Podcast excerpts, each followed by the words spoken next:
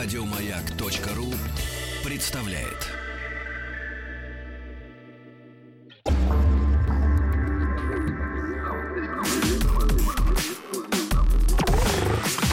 Двадцать два.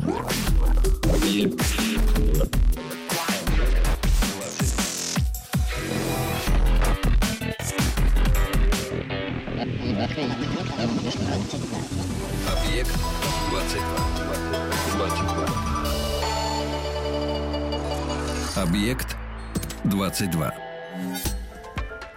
На немецком острове Амрум обнаружили стеклянную бутылку с запечатанным внутри посланием. В письме указано, что послание было отправлено Джорджем Паркером Бидером, президентом Морской биологической ассоциации Великобритании. Он э, занимался исследованием скорости и направления морских течений. Письмо обнаружило, в общем, ничем, по сути, не примечая тельная супружеская э, пара. Через стекло бутылки виднелась записка со словами «разбейте бутылку». И сначала супруги попробовали достать послание не разбивая, но в итоге им все равно пришлось последовать инструкции. Внутри обнаружилась э, открытка и записка с просьбой сообщить о находке в морскую биологическую ассоциацию в Великобритании в городе Плимут и рассказать, где именно и каким образом была найдена бутылка. За, за это вознаг... э, обещалось вознаграждение в один шиллинг. Естественно, Марианна Уинклер и ее муж выполнили просьбу. Оказалось, что найденная бутылка — это одна из 1020 бутылок, которые были брошены в Северное море более ста лет назад э, Джорджем Бидером, бывшим в то время президентом Морской биологической ассоциации. И э, послания в бутылках были способом исследовать глубинные морские потоки, а бутылки специально сконструированы так, чтобы течение несло их в непосредственной близости от морского дна. Но да, большую часть из этих бутылок обнаружили в течение буквально двух-трех месяцев э, с того времени, как они были отправлены. И вот некоторые затерялись. Одна из них, проведшая в море 108 лет, была обнаружена только что. Теперь она является старейшей в мире подобной находкой. Кстати, супруги получили свой шиллинг. Специально для них сотрудники ассоциации купили старую монету на, э, на интернет-аукционе. Понятно, что ученые люди, даже изучающие настоящее в таком географическом прикладном э, смысле, задумывались о прошлом, о будущем, о том, как будущее влияет э, на прошлое, как прошлое влияет на будущее, и как все это увязывается в один большой морской узел в настоящем. Это «Объект-22», я Евгений Стаховский, и здесь уже Борис Александрович Ланин, доктор филологических наук, профессор, автор учебников по литературе. Борис Александрович, здравствуйте. Здравствуйте. Спасибо, что нашли на меня сегодня время. Тем более, Всегда что вот буду. эти вопросы соединения прошлого с будущим, как мне кажется, сегодня мы э, обязательно затронем. Нетрудно догадаться, что говорить будем о литературе в одном из, э, опять же, как мне кажется, самых интересных ее проявлениях. А тем более, что в последнее время, по моим ощущениям, мы довольно много стали обращаться к этому жанру. Выходит множество книг, множество фильмов, снимается сейчас повальное увлечение сериалами, появляются э, ежемесячно какие-то новые сериальные работы, так или иначе относящие нас к этому жанру, к жанру антиутопии. Удивительный и, э, в общем, уникальной какой-то истории в литературе, которая, как мне кажется, опять же, позволяет себе внутри жанра смешиваться с чем угодно, с любой другой историей. Это может быть комедия, это может быть суровая драма, да, А, это может быть фантастика, а может быть что-то, что пока историчность какая-то показана, да, причем историчность как прошлого, так и описание каких-то сиюсекундных э, современных процессов, происходящих а, в обществе. То есть получается, что с одной стороны это жанр, находящийся в определенных рамках, с другой стороны, широта его. Поддается ли, ну, хоть каким-то границам? Ну, жанр этот действительно очень популярен. Но все-таки думаю, что пик популярности его прошел. В де- в 90-е годы было такое предложение от Владимира Ивановича Новикова, э, профессора МГУ сейчас, известного писателя, литературоведа замечательного, э, на дверях издательств вешать таблички «Антиутопии не принимаются». То есть вот это был самый пик, потому что жанр был запрещен. Сейчас жанр разрешен, и жанр этот, вот, собственно, мне, мне повезло в свое время, я написал такую первую книжку о русской антиутопии. Э, ездил э, за советом э, к Борису Натановичу Ругацкому, беседовал с разными интересными писателями. И мне было интересно, почему же его запретили? Почему же запретили целый жанр? И вот когда запрещенный разрешается, то маятник убегает на другую, на другой полюс, на другую сторону, и тогда уже эти антиутопии идут валом, и можно говорить о том, а хороши они или плохи. Вот моя идея в том, что вот утопия в литературе — это жанр очень пограничный, это не совсем литература, это такой социальный проект. А вот когда в утопическое общество, понимаете, это счастье для всех, все сыты, стеклянные прозрачные квартиры замечательные. Вот есть такой замечательный Гетти-институт в Лос-Анджелесе, где офисы ученых, они на горе, и они совершенно стеклянные, там нет занавесок, и виден весь Лос-Анджелес, там смотреть можно вот до океана все видно, замечательный совершенно вид. Вот такое счастье. Вот в это счастье попадает один герой, который становится такой белой мышкой на подводной лодке. Вот это счастье для всех, а на одного этого счастья хватит. И вот тогда начинается антиутопия. Когда вот в это э, абсолютно безмятежное море падает вирус антиутопического героя, первого задумавшегося, первого, вот как Задумавшись, как, как у Фазили Искандера, как у Фазили Искандера. Я рад, что вы тоже сразу почувствовали эту ассоциацию. Вот первый же задумавшийся, он меняет знак жанра. Утопия становится антиутопией. Но тогда и пограничный социологический жанр становится чисто литературным. Тогда становится интересно читать. Потому что, ну, счастье это все поровну, это все сыты, все замечательные доброжелательны. Вот э, открываешь новую Атлантиду, ну ничего не изменилось. Ну, так же и пишет утопия. Вот откройте новую Атлантиду Бекона, откройте кавалер Золотой Звезды. Э, разницы никакой нет. Но только, конечно, кавалер Золотой Звезды никто не называл утопией. Никто не называл утопией э, роман счастья э, Павленко. А вот когда появляется антиутопический герой, и его сюжетная траектория непредсказуема, с ним может случиться что угодно. Он нарушает границы, он нарушает правила. Утопия это закрыта со всех сторон, а он прорывается сквозь границы. Вот как герой Замятин оказывается в старом доме, герой Оруэлл оказывается в старом доме, и только там выплескивается его чувство наружу. Только там он вспоминает, что он не, он не сотрудник там Уинстон Смит, а он мужчина, он готов к любви, он открыт э, красоте, он открыт привлекательности, у него есть эмоции, нерастраченный заряд. Вот тем и антиутопия, что она дает возможность на социологическом, социальном фоне прорваться человечности, гуманности. Вот мне кажется, что в 90-е годы, в начале 21 века, вот зарядка э, этого жанра, она была связана именно с заряженностью главного героя. Но сейчас я думаю, что темы постепенно меняются, мы это тоже видим. Мы это тоже видим. Я бы сказал, что сейчас, конечно, вообще сейчас, вот знаете, вот я до сих пор работаю в школе иногда, не так часто, как регулярные учителя, которые ходят туда 5-6 дней. Ну так, скорее даете мастер-классы, да. Да, но я хожу туда достаточно регулярно, э, езжу даже. Моя школа не в Москве, в городе Жуковске. Вот, и должен вам сказать, что Э, вот те проблемы, которые обсуждаются, они, конечно, очень острые, они насущны. Но наступает э, время обсуждения очень важной проблемы. Как дети будут работать с андроидоподобными системами, устройствами. Может быть, я с научной точки зрения говорю недостаточно четко, но есть такая молодая писательница замечательная, очень способная, Анастасия Чернова. Она, вот она, написала рассказ, вот ребенку предлагают на день рождения, собачку или iPad.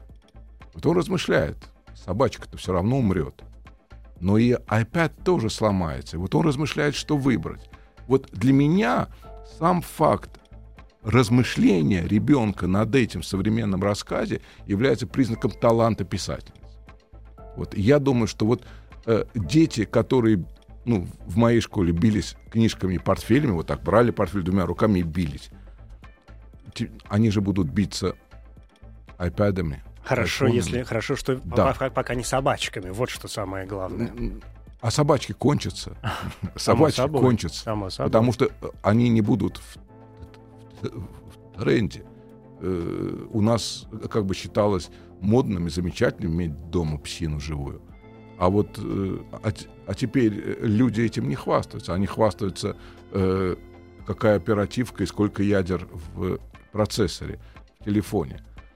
Это, это совершенно новое. И я слежу вот за э, главным открытием современной массовой культуры — это сериалы, которые изменили и литературу, и которые сами по себе являются антиутопическими, когда люди привязаны к судьбам э, виртуальных персонажа. Вот, э, Порой сильнее, чем к своим собственным Конечно, судьбам. конечно. Они живут и переживают судьбы этих героев. Что, что нашей жизни мог бы сказать каждый из тех миллионов, кто это смотрит, кроме литературных и кинокритиков, которые на это смотрят отстраненно и всегда готовы дать оценку. Вот я посмотрел, вот буквально позавчера я закончил смотреть сериал Humans. Он у нас на русский язык переводится «Люди». А вот если роботы похожи на людей, вот можно ли изменить жене с роботом, с купленным роботом, который копия женщины, очень точная копия женщины. Кстати, у Пелевина это в романе «Снав» на пару лет раньше было. Но там главный герой заказывает себе робота-женщину, и этого робота-женщину создают по его просьбам до, до последней черточки, до последней родинки. И она совершенно живая, теплая женщина — с одним очень э, э, важным изменением. Ее можно всегда поставить на паузу. Это очень важно. Вот э, э, такая вот э, э, сексистская мужская мечта у главного героя этого романа. Так вот, новая, новая этическая проблема. А вот и, если изменил с роботом, то изменил ли жене? Потому что с роботом может изменить только первичный пользователь. Это заложено в этическом коде робота. Может ли робот чувствовать? Вот какой-то э, э, умелец вложил в них возможность э, развивать свою эмоциональную Но, сферу. опять же, как в известной да. истории uh, Artificial Intelligence, да, искусственный да, да, да, разум, да, да, да, который да. еще хотел снимать Кубрик, в итоге снял да, Спилберг. Да, да, да, да, да, да. Ну, Кубрик отказался снимать, mm-hmm. потому что ему не хватило технических возможностей. И Спилберг сказал, что вот сейчас время наступило. Да. Но сейчас снимают уже Artificial Intelligence э, э, несколько серий, по-моему. Я, кстати, думаю, что это будет история на несколько лет. Это то, что Э, с э, Томом Крузом уложилось там в два с половиной часа, теперь это будет точно на несколько лет. Вот, вот это все создает э, вот различные модификации антиутопии. Сам... Это означает, простите, пожалуйста, во-первых, что антиутопия все-таки э, направлена так или иначе, не знаю, всегда или в большинстве случаев в будущее, какое-то такое постапокалиптическое, допустим. Я даже. тут же отвечу нет. Нет. Антиутопия о современности. Понимаете, научная фантастика, она о будущем. Антиутопия — это о современности, в котором проглядывают некоторые тренды, мы их можем не замечать. Вы понимаете, когда у Сорокина в «Дне опричника» его главный герой э, по кличке э, Комяга говорит, до чего же мудр наш государь? Два сорта водки, два сорта колбасы, потому что русский человек из двух сортов выбирать должен. Ну, когда мы... Неужели могли мы в 2011 году думать, что через 4 года ассортимент будет сжиматься до уровня дня опричника? Понимаете, это современность. Ну, некоторые могли. Да. Ну да, как некоторые могли. Практика. Вот э, говоря о Сорокине, то да, вот он один из немногих писателей провидцев современной литературе. Вот. Э, это, это о современности. Но это еще и о трендах, которые наступают – на современность, которые вот-вот, вот, вот они бьются сквозь вот этот толстый асфальт современности, эти росточки. Но когда они прорвутся наружу, жизнь изменится радикально. И надо успеть до того, как это случилось. Ведь Замятин же говорил, что я не пишу сатиру на Ленина, я пишу о Форде. Вот это то, что я описываю, это случается все на заводах Форда. То есть, э, как бы он опасался, что это все наступит на Россию, что в России будут жить так, а потом и весь мир будет охвачен вот э, тем, что показано у Чарли Чаплина в этом конвейерном фильме, да. Вот, э, я думаю, что, конечно, антиутопия это о современности, в, котором, в которой проглядывает будущее. Но это означает, что антиутопия чаще всего такой своеобразный эскапизм, бегство, а, невозможности мириться с тем, что происходит вокруг. Конечно, конечно. Ну, но эскапизм постольку, поскольку в каждой антиутопии сидит утопия. Не бывает антиутопии без утопии внутри. Говорят, вот, по-моему, платоновский котлован — это не антиутопия, это утопия. И Чемингур, котлован, конечно, это антиутопия. Но внутри, конечно же, есть утопия. Э, в, в Лурии Сорокина десятки утопий. Но вся эта рама антиутопическая, и каждая из этих утопий опровергается э, внутри текста. Вот. Э, почему люди к этому тянутся? Потому что антиутопия — это всегда интересный сюжет. Чтобы мы не говорили о литературе, две вещи обязательно — язык и сюжет. Вот массовая литература, массовая антиутопия, конечно, она уступает в языке, что говорить. Мне повезло, я какое-то время общался с Дмитрием Александровичем Приговым, он всегда спрашивал первым делом. Он не боялся удивиться, если там... В... Он очень много знал, невероятно много знал. Когда говорят ходячая энциклопедия, это всегда не точно, потому что с ним не были знакомы. Вот это была энциклопедия. И если вдруг в, в разговоре проскакивало незнакомое, незнакомое, незнакомое, извините, имя, он сразу спрашивал, а язык какой? И вот смотрите, как в языковом плане развивается его лучший ученик Сорокин. Постоянно э, играя разными стилями. И совершенствуя. И совершенствуя свое стилистическое мастерство. А ведь ему уже 60 лет. Я, я очень удивился, когда вдруг понял, что надо, надо что-то на, на, что-то написать. Человеку 60 лет в этом году исполняется. Вот. вот это удивительное. Э, а есть, вот если, подождите, если подойти, например, исторически к этому вопросу, к вопросу антиутопии, у нас есть, э, ну, ну что бы вы назвали первым антиутопическим э, произведением? Знаю, романом, рассказом? Ну, первый, первый антиутопический, первое антиутопическое произведение в русской литературе — это «Кадам и гармония» э, Хераскова. Понимаете? Первое. Но это так вот исторически мы уже говорим, что ну да, были росточки. Ну, конечно, антиутопия — это легенда о Великом Инквизиторе. Причем интересно, что это антиутопия внутри романа, который не является утопическим. Вот. Э, таких можно много вспомнить, но, конечно, э, две книжки изменили жанр. Это «Мы» Замятина и это «1984» Оруэлла. Эти две книжки изменили жанр. Ну, отчасти можно добавить к этому прекрасный новый мир. А в чем это изменение состояло? В том, что оно дало э, метафорическое определение сложившемуся тоталитарному обществу. Причем вы сказали, что Замятин, э, кстати, писал о Форде, тогда да. как Оруэлл, например, и в «Скотном дворе» в том числе писал как раз, в общем, о России, да, да, да, да. о Советском Союзе. Да-да-да. Э, э, вы знаете, это, на эту тему есть очень много. Вот писатель пишет что-то, задумал что-то, он это заканчивает, книжка уходит в печать, это как ребенок. Он дальше живет своей жизнью. Никто не знает, как ты воспримешь это, как читатель это воспримет, как это будет воспринято читательским сообществом, да и вообще публикой. Понимаете, Оруэлл писал всего лишь навсего сатиру на нравы, на нравы BBC. Замятин писал э, о том, как человека меняет э, система работы на заводах Форда. Задумка была такая, а получилось-то что? А получилось-то что? Причем я бы еще добавил бы к этому, обычно ограничиваются двумя этими книжками, вот, вот такие два отца-основателя жанра, но я бы добавил к этому еще и Хаксли, конечно. Я бы добавил Хаксли. Еще э, мало кто знает, что спустя 20 лет он выпустил книжку «Прекрасный новый мир» 20 лет спустя, где он просто по-бухгалтерски подсчитал – какие из его пророчеств сбылись. И это, кстати, самая веселая и радостная антиутопия из всех, что я читал. То есть в данном случае выступил практически как э, ну, такой своеобразный фантаст, которому, Да. ну, как, как, как мы сегодня Да, э, пытаемся понять, какие из м, явлений, описанных Жюлем Верном, например, Да, да, да, да, или да.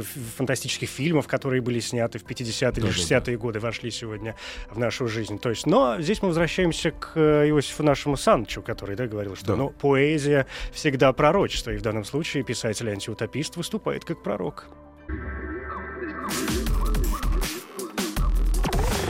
Объект 22. Борис Александрович Ланин, доктор филологических наук. Говорим об э, антиутопии. Складывается ощущение, что м, антиутопические произведения, ну, неважно в каком э, там своем выражении, проявлении, да, в литературном ли, в э, Мгм. киношном ли, ну и так далее, неважно.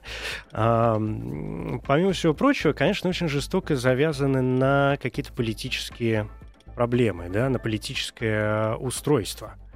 Это что-то, что либо изначально отталкивается от политических изменений, которые где-то происходят, и общество э, попадает в некоторую систему, которая складывается благодаря этим политическим изменениям, либо само общество, как, например, в том же скотном дворе, в итоге вынуждено вс- встать в какую-то вот эту пирамидальную политическую систему, хотя, в общем, э, все звери изначально были равны, но только потом некоторые оказались равнее. Ну да, да. Есть, конечно, такая черта у жанра. В общем, он привязан, я бы сказал, что не к политическому, а к социальному. Социальному. Политическое это как вот часть социального. В том смысле, что каждый э, народ заслуживает своего правителя. В том, в, в том смысле, что утопический герой тянется всегда к свободе. Он тянется к свободе, и в зависимости от того, насколько э, крепка и э, жестка структура общественного устройства, ему приходится преодолевать те или иные разочарования в своей жизни. Вот я думаю, что прежде всего речь идет о конфликте человека и тех ограничений, которые на человека накладывает общество, любое общество. В утопии государство всегда требует от своих граждан благодарности и любви за то, что они живут в этом утопическом обществе, которое обеспечивает их существование. Где-то больше, где-то меньше. Но в прекрасном обществе, идеальном обществе, обществе какого-то такого благоденствия, раю, попросту говоря. Ну да, ну да, А ну да. антиутопические-то герои в основном живут, в общем, в аду. Хотя государство требует от них того же самого. Ну, огли- ну вот если антиутопические герои оглядываются, то они чувствуют себя крайне одинокими, потому что люди вокруг, они разделяют государственную идеологию. Частью райского существования является идеология «мы вместе», «я не один», «я как все», «я как все».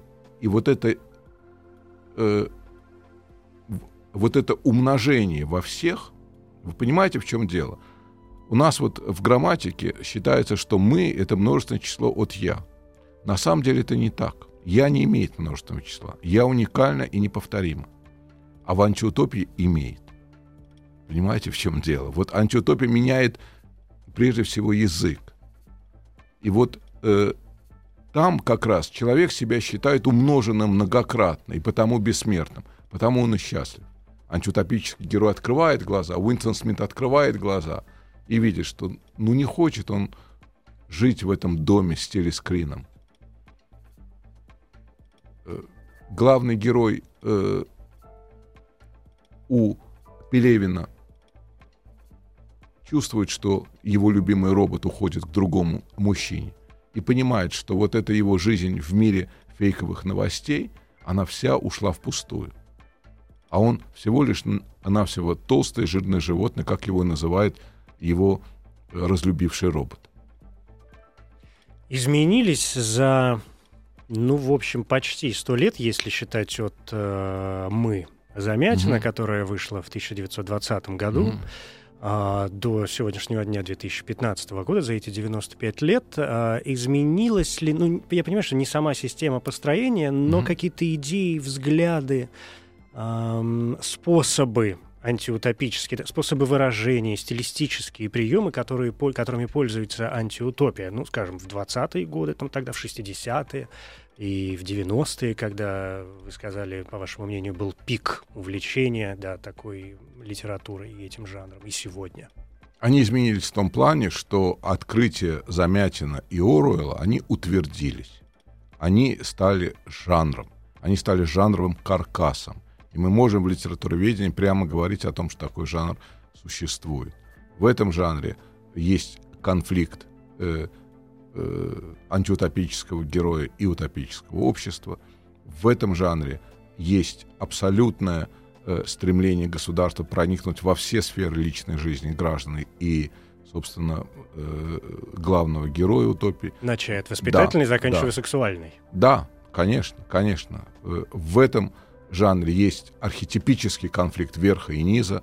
Если утопия, она горизонтальна, вот э, простодушный э, посетитель утопии гуляет с местным старожилом, и он ему рассказывает, вот тут мы работаем 4 часа в день, а тут мы отдыхаем 4 часа в день, а тут, а тут мы девушек любим э, два раза в неделю. А кто хорошо себя ведет, так э, он имеет еще и бонусы и так далее, и так далее. Это такая, вы знаете ли, горизонтальная утопия. А вот антиутопия, она всегда вертикальная. Там конфликт верха и низа. Потому что антиутопия, она построена на вертикали, на, борь... на борьбе верха, подавляющего низ, и низа, пытающегося, пытающегося опровергнуть верх. Когда вы говорили сейчас о конструкции, означает ли это, и вспоминали там опять же Оруэлла и Замятина в первую очередь, хотя надо, наверное, в скобочках заметить, что есть масса, в общем, антиутопических произведений, да и совершенно ну, той или иной, сотни, сотни, той или иной конечно, степени сотни. великости да, и прекрасности. Но когда вы говорили о конструкции и о том, что м, заслуга Оруэлла и Замятина, или в другой последовательности, да, да. Замятина и Оруэлла, да. э, в том, что они утвердили этот конструкт, эту конструкцию как жанр изложили фундамент и да. поставили ее вот на какие-то совершенно правильные рельсы в литературоведческом смысле.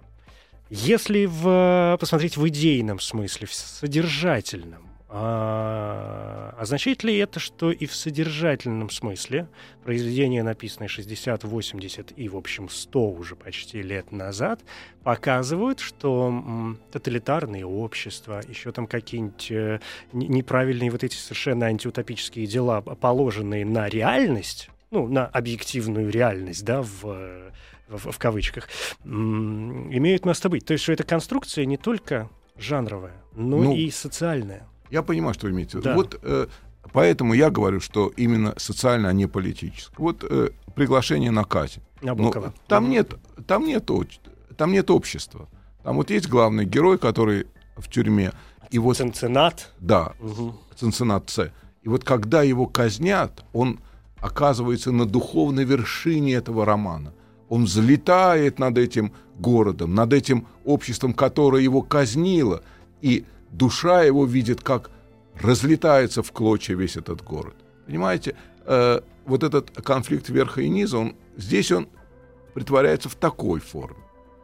То есть по-разному есть разные акценты, понимаете, а язык антиутопический один. И, конечно, э, тот, кто попадает э, в точное время, тот, кто попадает в точный язык, не случайно, опять-таки мы возвращаемся к Сорокину, не случайно у него все чаще и чаще проскакивают э, китайские словечки в его романах. Э, сначала в «Дни опричника», потом э, э, в «Сахарном Кремле», потом в «Телурии», замечательный, великолепный. Но есть у него еще один, э, за, есть у него один фильм, о котором говорили намного меньше, чем он того заслуживает. Э, «Мишень». И вот э, все, что происходит в этом фильме, там э, есть некая мишень, э, люди должны туда высадиться, 8 человек, они там выс, они высаживаются, они должны провести ночь. После этой ночи они обретают бессмертие. Те, кто провожает их до этой мишени, оказываются 200-летними старцами, но выглядят они как 20-летние, 25-летние люди. Но перебивки, вот как у вот как у нас с вами, новости, Мгм. перебившие нашу э, интересную беседу. Э, мне очень интересны ваши вопросы. Спасибо. Вот эти перебивки, они замещаются движением китайских фур по бесконечным дорогам. Вот все движение, которое есть, а фильм очень статичный, там нет движений. Ну что, ну люди э, добрались до этой мишени и ночуют, и болтают там. Движения очень мало. Вот это движение создается в фильме, замечательный фильм, по-моему, если я не ошибаюсь, э, Зельдовича. Они движутся, вот эти фуры. И если сейчас вы посмотрите, это есть точное попадание в наш быт. Это фуры, движущиеся с Китая и в Китае. Это вот, вот она, главная привязка наша к этому миру. Вот человек попал, почувствовал время. Вот такие э, маленькие детали, они и будут давать жизнь жанру. Вот интересные э, языковые находки, они будут продолжать жизнь этого жанра. Я вам больше тут скажу. Угадать жанром — это вещь очень сложная. Для нас великий ученый Аристотель. Но ни одна из его идей не оправдалась с развитием науки. Кроме поэтики. Вот то, что написал в поэтике, так оно и осталось. Комедия, она комедия, а катарсис, он катарсис. В эстетике очень сложно выдумать новое. Детали. Мы стоим, вот есть такая фраза на плечах гигантов.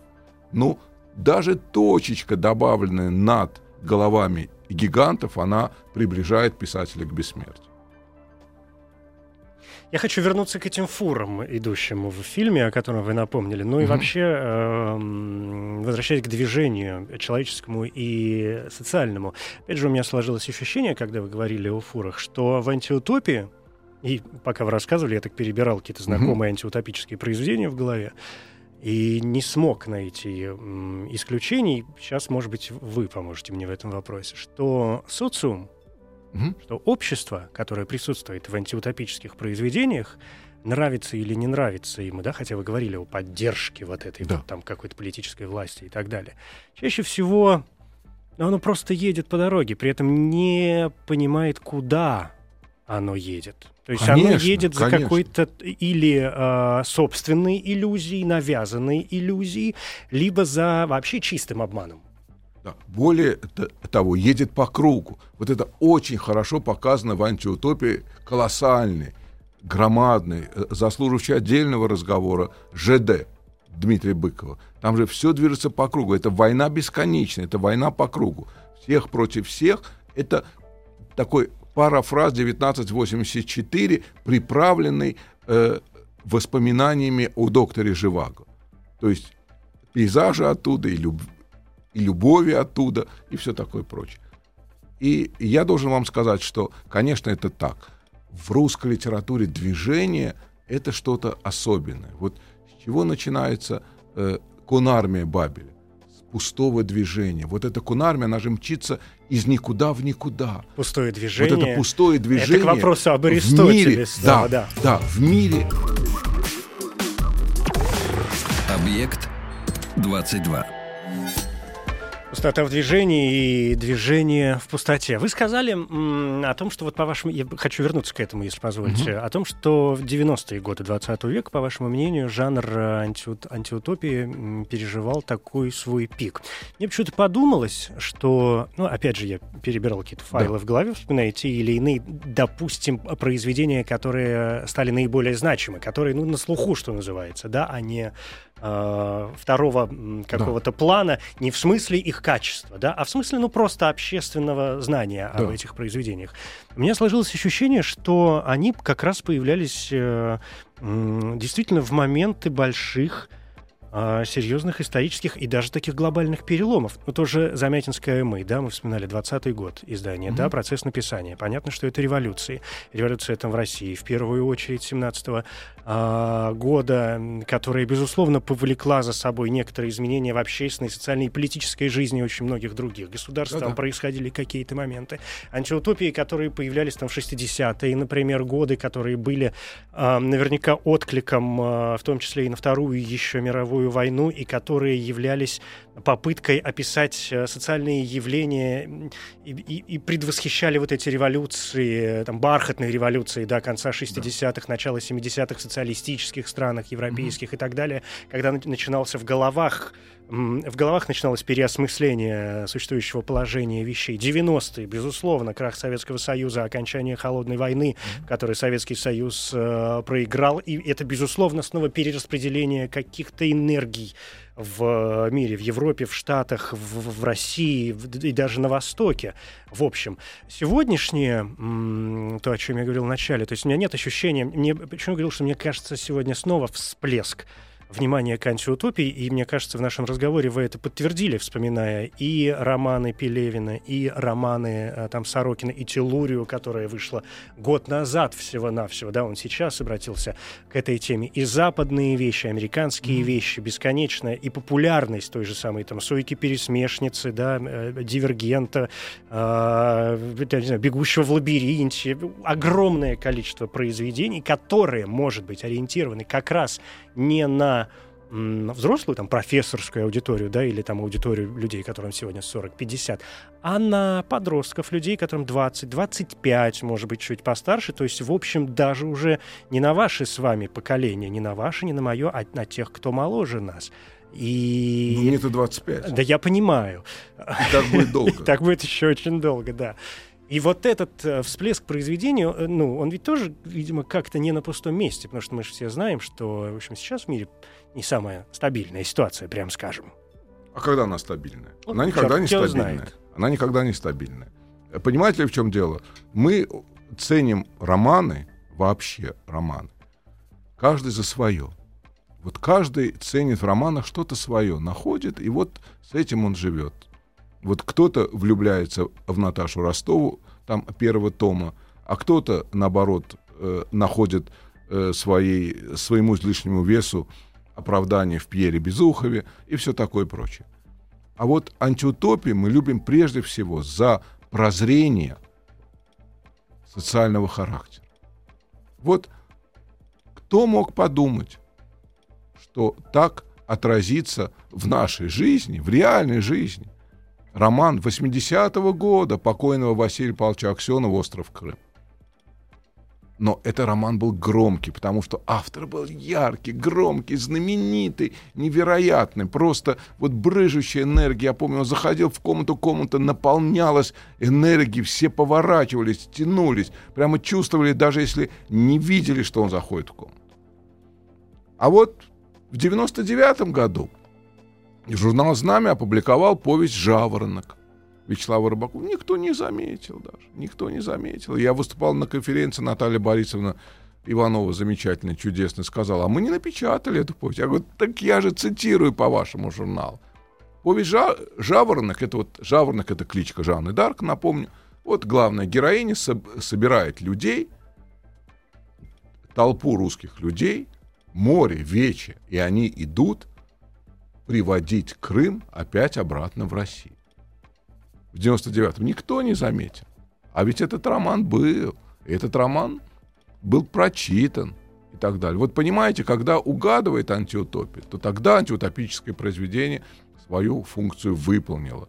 Тем более, что к стилю всегда могут быть какие-то претензии. Угадал в своей, в своей антиутопии маленькой Лас Маканин вот эту новую дилемму. Уезжать или оставаться?